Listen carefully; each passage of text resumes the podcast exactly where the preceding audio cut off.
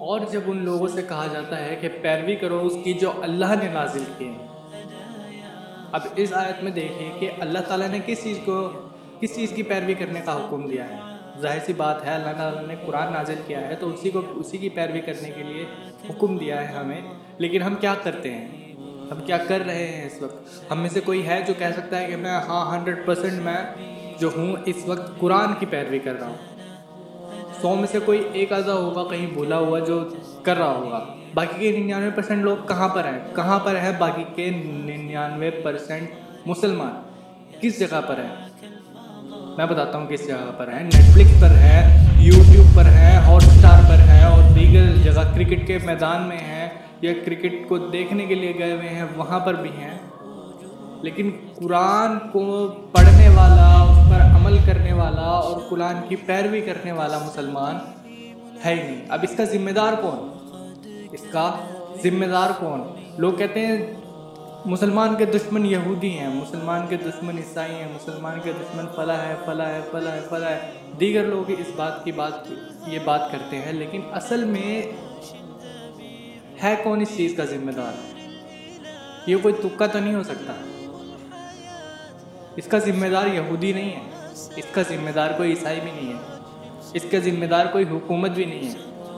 اس کا جو اصل ذمہ دار ہے، جو اصل ذمہ دار ہے، وہ ہے وہ مسلمان جو مسلم ہونے کے باوجود مسلم نہیں ہے۔ وہ ہے اس چیز کا اصل ذمہ دار۔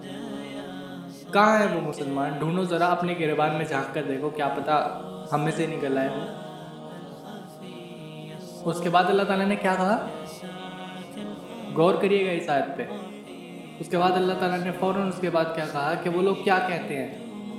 جب ان کو کہا جاتا ہے کہ قرآن کی پیروی کرو، جو چیز اللہ نے نازل کیا ہے اس کی پیروی کرو، تو کیا کہتے ہیں وہ لوگ؟ نہیں، ہم تو پیروی کریں گے اس کی جس پر ہم نے اپنے باپ دادوں کو پایا ہے۔ اور ہم کیا کر رہے ہیں؟ ہم بھی تو سیم وہی چیز کہہ رہے ہیں۔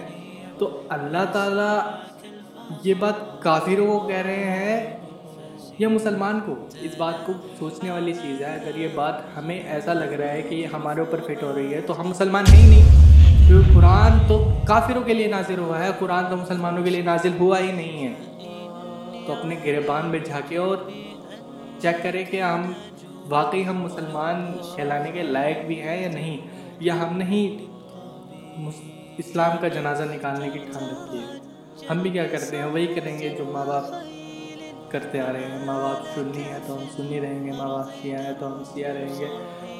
اسی چیز کے اوپر، اسی چیز سے پھر قواعد کو ہم بڑھاوا دیتے ہیں۔ جبکہ ایسا نہیں ہونا چاہیے، ہمیں پراپر علم حاصل کرنا چاہیے۔ کیا صحیح ہے، کیا غلط ہے؟ وہ چیز، اس چیز کو ڈھونڈنا پڑے گا جس چیز پر ہمارے نبی تھے، جس چیز پر ہمارے صحابہ تھے۔ تو اس چیز کی پیروی کرنی ہمیں ضروری ہے اور قرآن کی پیروی ہم پر لازمی ہے۔ اگر قرآن کی پیروی کریں گے تو باقی کسی فرقے کی پیروی کرنے کی ہمیں ضرورت نہیں ہے، کیونکہ اللہ تعالیٰ نے قرآن کی پیروی کرنے کا حکم اس لیے دیا ہے تاکہ لوگ فرقہ وارت نہ پڑیں نہیں تو اللہ تعالیٰ یہاں کہتے کہ اس فرقے کو فالو کرو، اس فرقے کی پیروی کرو، فلاں فرقے کی پیروی کرو۔ پیروی کرو صرف قرآن کی۔ پیروی کرو صرف قرآن کی اور قرآن ہمیں حکم دیتا ہے کہ پیروی کرو ہمارے نبی کریم رسول اللہ صلی اللہ علیہ وسلم یہ دو شخصیات جن کی پیروی ہمارے اوپر لازمی ہے۔ گتیرے خون پر کیا کہا تھا ہمارے نبی نے؟ اے لوگو، آگاہ ہو جاؤ۔ میں تم میں اپنے بعد دو بھاری چیزیں چھوڑ کر جا رہا ہوں۔ ایک، اللہ کی کتاب۔ اس میں ہدایت ہے۔ یہ اللہ کی رسی ہے۔ اسے مضبوطی سے تھام لو گے۔ اسے مضبوطی سے تھامے رہنا۔